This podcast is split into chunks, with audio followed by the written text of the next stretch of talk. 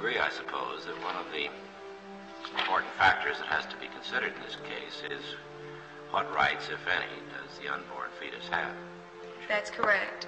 Yes. And the basic constitutional question initially is whether or not an unborn fetus is a person, Yes. isn't it? It's critical to this case. Yes, not? sir, it is.